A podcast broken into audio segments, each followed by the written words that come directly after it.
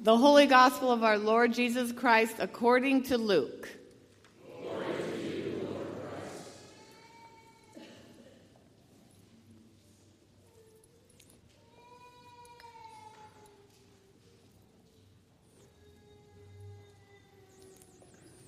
John said to the crowds that came out to be baptized by him, You brood of vipers, who warned you to flee from the wrath to come?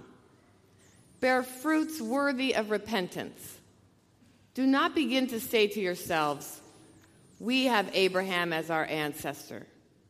For I tell you, God is able from these stones to raise up children to Abraham. Even now, the axe is lying at the root of the trees. Every tree, therefore, that does not bear good fruit is cut down and thrown into the fire. And the crowds asked him, What then should we do? In reply, he said to them, Whoever has two coats must share with anyone who has none, and whoever has food must do likewise. Even tax collectors came to be baptized, and they asked him, Teacher, what should we do? He said to them, Collect no more than the amount prescribed for you. Soldiers also asked him, And we, what should we do? He said to them, Do not extort money from anyone by threats or false accusation, and be satisfied with your wages. As the people, people were filled with expectation, and all were questioning in their hearts concerning John, whether he might be the Messiah, John answered all of them by saying, I baptize you with water, but one who is more powerful than I is coming. I am not worthy to untie the thong of his sandals. He will baptize you with the Holy Spirit and fire. His winnowing fork is in his hand to clear his threshing floor and to gather the wheat into his granary but the chaff he will burn with unquenchable fire. So, with many other exhortations, he proclaimed the good news to the people. The gospel of the Lord. And then come back and hold that book for me.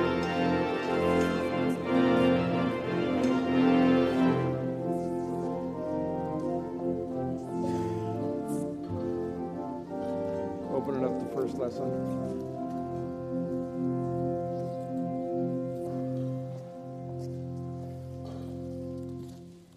May the words of my mouth and meditations of our hearts be acceptable in your sight, O God, our strength and our Redeemer. Amen. Amen. Please be seated. You know,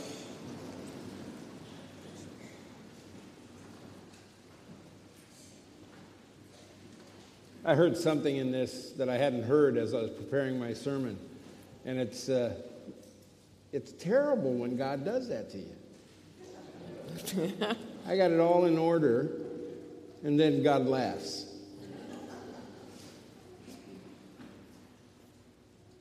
On that day it shall be said to Jerusalem, Do not fear, O Zion.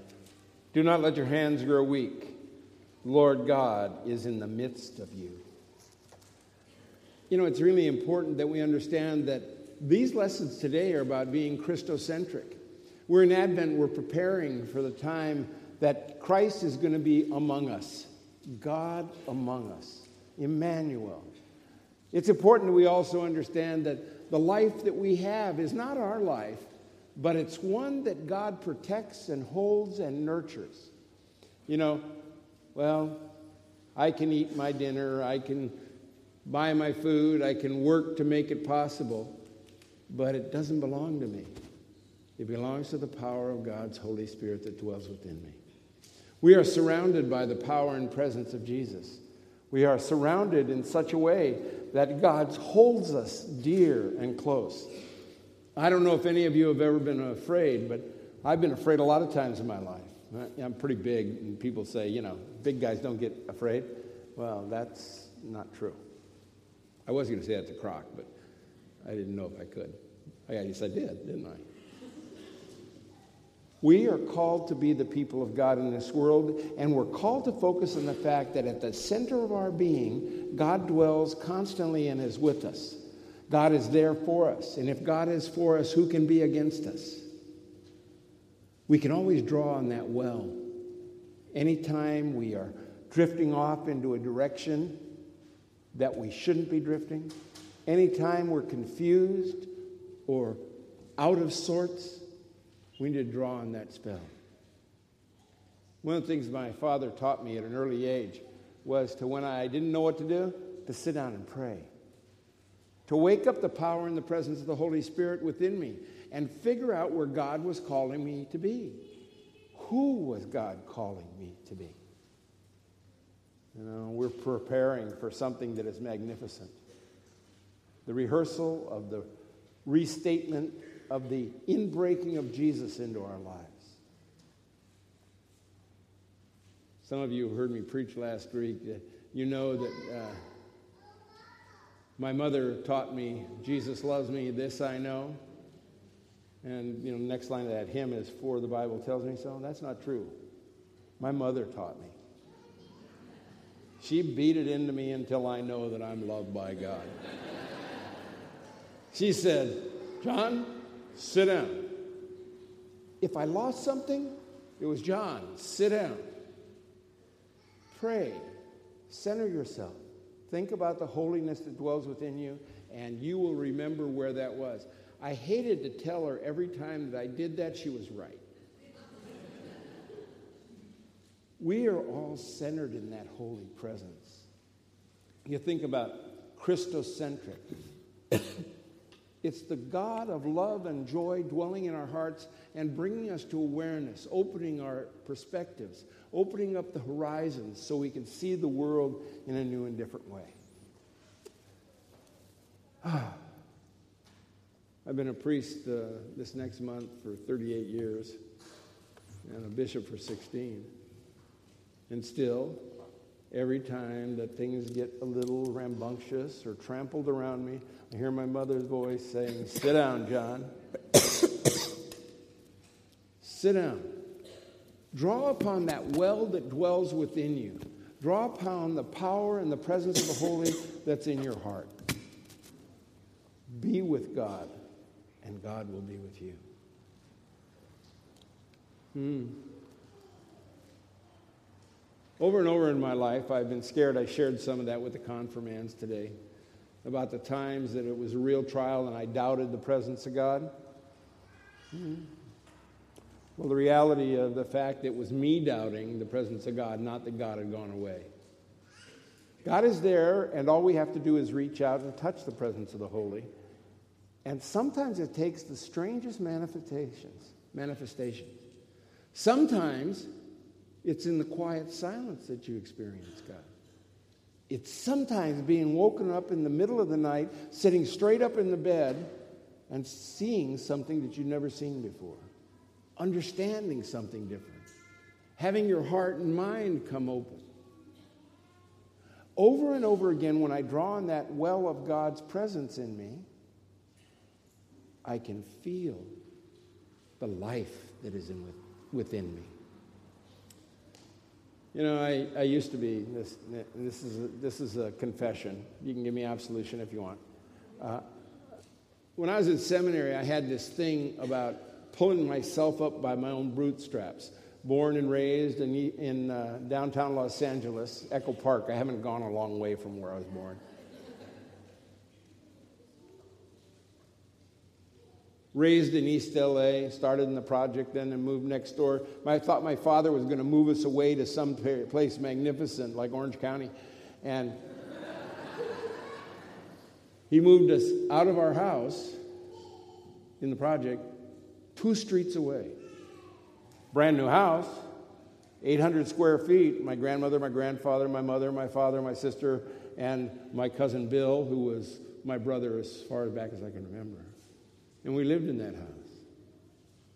And I thought the first time I saw it, I said, Oh, God, my expectations weren't met. But the strange thing is, I learned to be more centered in God living in that community. When you put that many adults into a place, and I wasn't quite an adult yet, but I thought I was, into that place, you learn to live in dialogue and share with one another. And the only common thing any of us had was the presence of Jesus in our hearts, the presence of the holy in our hearts. Recently, I was at Nashville, Tennessee, and doing their convention, and I got to go to a synagogue, and it was an amazing place.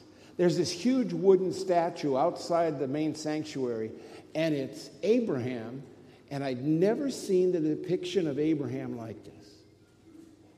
Carved wood, that's okay, it's God calling.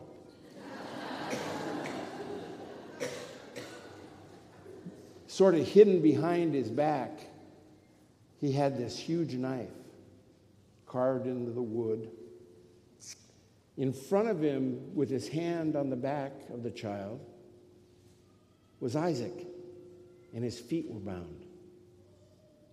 And he had the most amazing look on his face, Abraham. He was looking up to God. And he was saying, Hey, what are you doing? You told me to create this child. You told me to do the things that I've done to raise him, and now he's just becoming a productive individual, and you want me to sacrifice him. Are you out to lunch? That was what the look told me. but what did God do in that instance? The ram appeared in the thicket, and he had a sacrificial animal. Isaac went on to be a great and powerful man. There's another thing I noticed in that synagogue.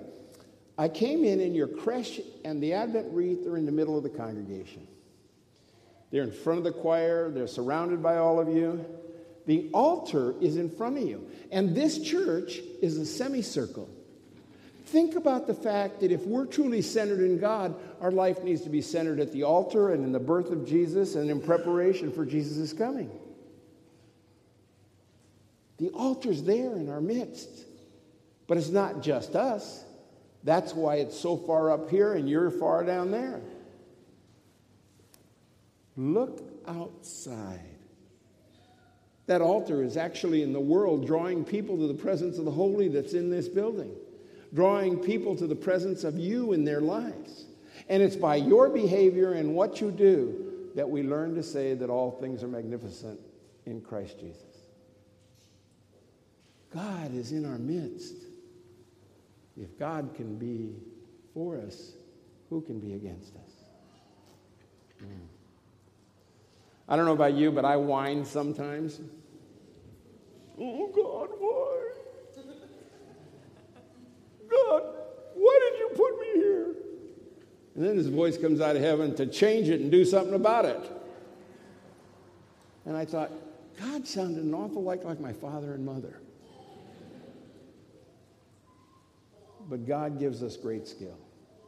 God gives us the ability to transform the world around us by being who we are, being with one another, for one another in community standing here in this place with the altar in front of us and remembering that out behind this wall here are hundreds and hundreds and thousands of people. We don't have to worry about the, this world as long as we're doing our job as disciples of Christ. Last week, just before convention, I thought I had enough stress as we were going to convention. But then on Thursday, as I'm driving to convention, people are being killed. They're being assaulted. And I prayed for everyone that was involved. The next day and two days after that, I realized that there were four people from the Episcopal Church in that building who were dead. Sort of hit home. It's like the angels, and I'm not talking about Gabriel and Michael. Yeah, that's right, honey. Not those. I'm talking about the angels who were great benefactors of Hillsides Home for Children. And I was aware that they were on the plane that went into the tower on 9 11. Now, here I've lost all these people I know. Should I be angry? Well, I got to tell you, if I allowed my anger to take over me, I'd be angry every day of my life. I could start to do something about it. I could start to change. Those of you who know me, my positions on handguns and assault rifles are very, very clear. Don't. Now, I can't make decisions for every other human being in this world, but I can make decisions for myself. And it's not that I don't like firearms. I was a police officer for six and a half years, and they saved my life on a couple of occasions. They saved my partner's life on one occasion. But the pain and the torment that I went through was unbelievable. Now, I was blessed that the presiding bishop was willing to go out to the site with me. And if you go onto the web page of the National Church or ours, you'll notice his statement and mine. This was not a religious event. This was an event of wanton, untethered violence. Each and every one of us, as we raise our children, we have to teach them not to be violent, right? We have to teach them to be productive in this world. Being centered in Christ, being put aside for a ministry in this world, as it talked about in these lessons, looking for the inbreaking of Christ in our lives, we need to do something to change the world. Well, I don't think banning all guns is going to do it. But what I do think is reaching out to the hungry, the poor, the disenfranchised. Us living a little more simply that others can simply live. Respecting the dignity of every human being and the you're going to say that in a few minutes, folks. Respecting the dignity of every human being and see the sacred nature of life. And guess what? Every time you don't teach your children about how wonderful they are and how what a great gift they have in this world, you're sort of crumpling up their life like a paper ball. You're taking that wonderful, blessed person and crumpling them up like a paper ball. You know, we're called to be patient and kind and not jealous or boastful, not arrogant or rude, but it gets to us, folks.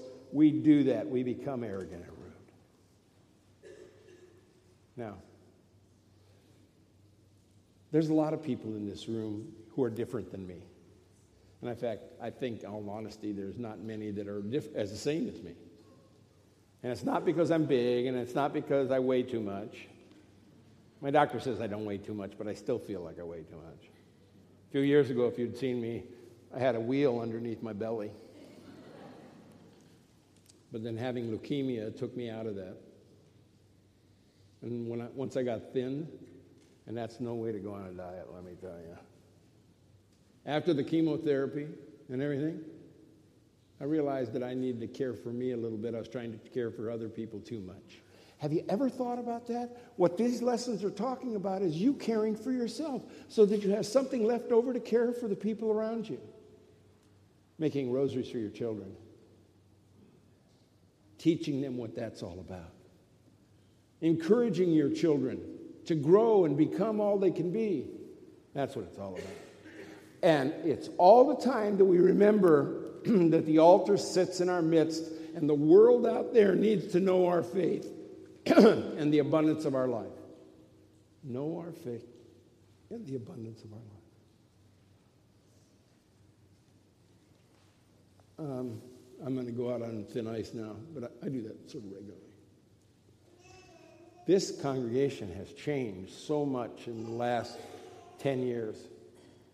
I look around and there's such a blending of God's palette in this place that's wonderful. Everybody doesn't look the same. You've changed and you've gone from very traditional music, which, which I love. People call me Anglo Catholic charismatic. That gets confusing. To traditional music and choir choristers that we're going to honor today. We can do anything as long as God is in our midst. But guess what? We can go like this we can say, God, step back. You're getting a little closer, invading my space. God again. When in reality, we should be just like this. We should be opening our hearts and our minds and our bodies to have the presence of the Holy be indwelling in us in such a way that we can transform the world by being who we are,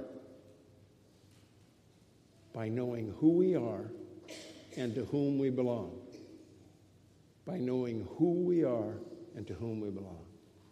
You know, some things I sometimes I think my wife belongs to me, and I'm sure other times she thinks that I belong to her. But we've discussed that one enough to know that neither of us have possession of the other human being with us. That the possession is that of God holding us as part of the world. Now, today we're going to confirm a bunch of people. And I told them I'm going to ask them three questions. The first one is this Are you doing this of your own free will? And none of them ran away. And there's even people that are in this class that we're going to honor today who chose not at this time. I'm familiar with that. Our youngest son, who's 43 now, had too much of the church all of his life. Man, he didn't, not, he didn't get to not go to church ever. I wanted him to learn about community. I wanted him to learn about our faith. But just has been done here, he had to make that decision. And when he made the decision, he made it four months ago. He decided to say, I have these two young boys, I have this magnificent wife, I have an amazing family. And I'm not talking about us, I'm talking his. And he chose that he wanted to make an outward and visible sign of an inward and spiritual grace that had already taken care of and been taken care of in his life. He wanted to be confirmed. He wanted to make that adult commitment, saying, Here I am, Lord, send me. Here I am, Lord, I will be your servant in the world. Here I am, Lord, I will work for justice, mercy, and peace. I will respect the dignity of every human being. It doesn't matter what faith they are. When I leave you here today, it just happened because it got put together hastily, but I'm going to the City Hall in the city of Los Angeles, and I'm introducing the mayor as we talk about interfaith work. We talk about relationships between Christians and Jews and people of Islam and Hindus and Sikhs. You know, we all believe in the same God. It's just that we have the right way. Did I say that? What a friend I have in Jesus. All my sins and cares to bear. What a friend I have in Jesus. He is with me everywhere. There was one time in my life that I had a I had a seminary professor, great woman. Her name was Marian Micks, brilliant New Testament scholar. And she knew about systematic theology and every other thing. I just sat in awe of her. And she said to me, John, John, she didn't say, John. She said, John, you're nothing but a Pelagian. Now I want you to go home and look up that word. Pelagius basically believed you pulled yourself up by your bootstraps and that your salvation came through your being who you became. Got to tell you, folks, I practiced Buddhism all through college. Went to church every Sunday because my mother and father would have killed me and stopped paying my tuition. But I learned about meditation and prayer. But then I couldn't be as perfect as I had to be to be a Buddhist. What did I do immediately? Jesus! I went running back. And I've been there ever since. We're the faithful people of God just as other people are faithful and of God. But what we have is an exemplar, a teacher, a presence of the holy in our lives Jesus. When I lay my hands upon these people, they're going to make a public profession that I, as an adult, choose to be a faithful Christian. Even though they probably, some of the older ones, have been a wonderful, faithful Christian for years and years and years and years. I know Philip, our youngest son of the family. He has been a faithful Christian from the day he was 12 or 14 years and decided not to be confirmed. But he lived his Christianity out. If some of you ask me, I'll show you the pictures of him putting on an Easter bunny suit after, after being a president of a corporation and going around in the park outside the Century Towers and giving candy to everybody sitting out there eating lunch.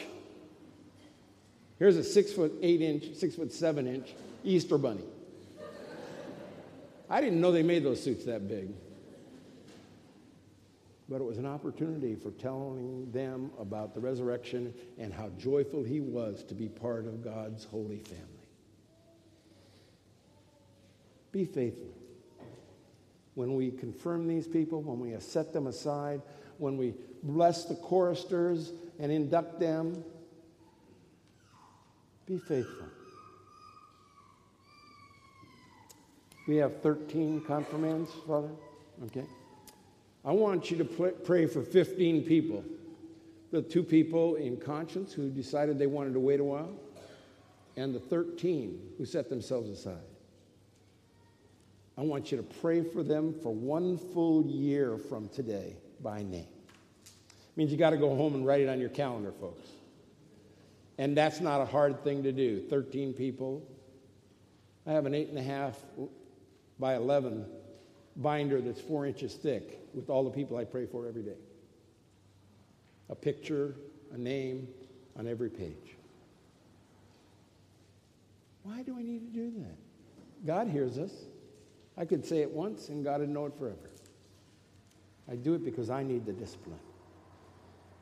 I need the discipline on focusing what I have, what I've been given by God, and what I'm sharing with others. Be faithful. Know that God is for you, and if God is for you, who can be against you? Be faithful. And know that the power and the presence of God will even cover tragedies like Paris, like San Bernardino, like New York City, like that little place in Connecticut that tomorrow is the anniversary of that terrible shooting that 29 lives. The teacher who threw her body in front of somebody is in my prayer book. And I swore I'd pray for her until the day I could no longer pray.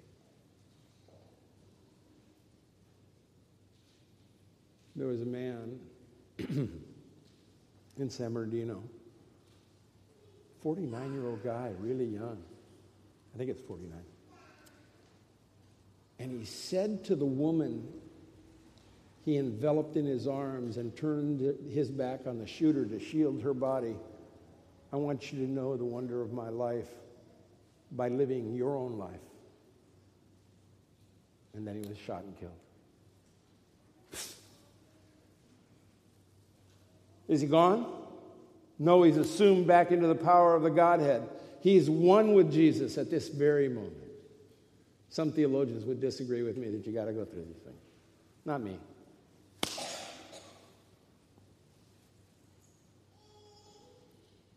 I thank you for being faithful people. I thank you for being the people of God in this place. In Jesus' holy name. Amen.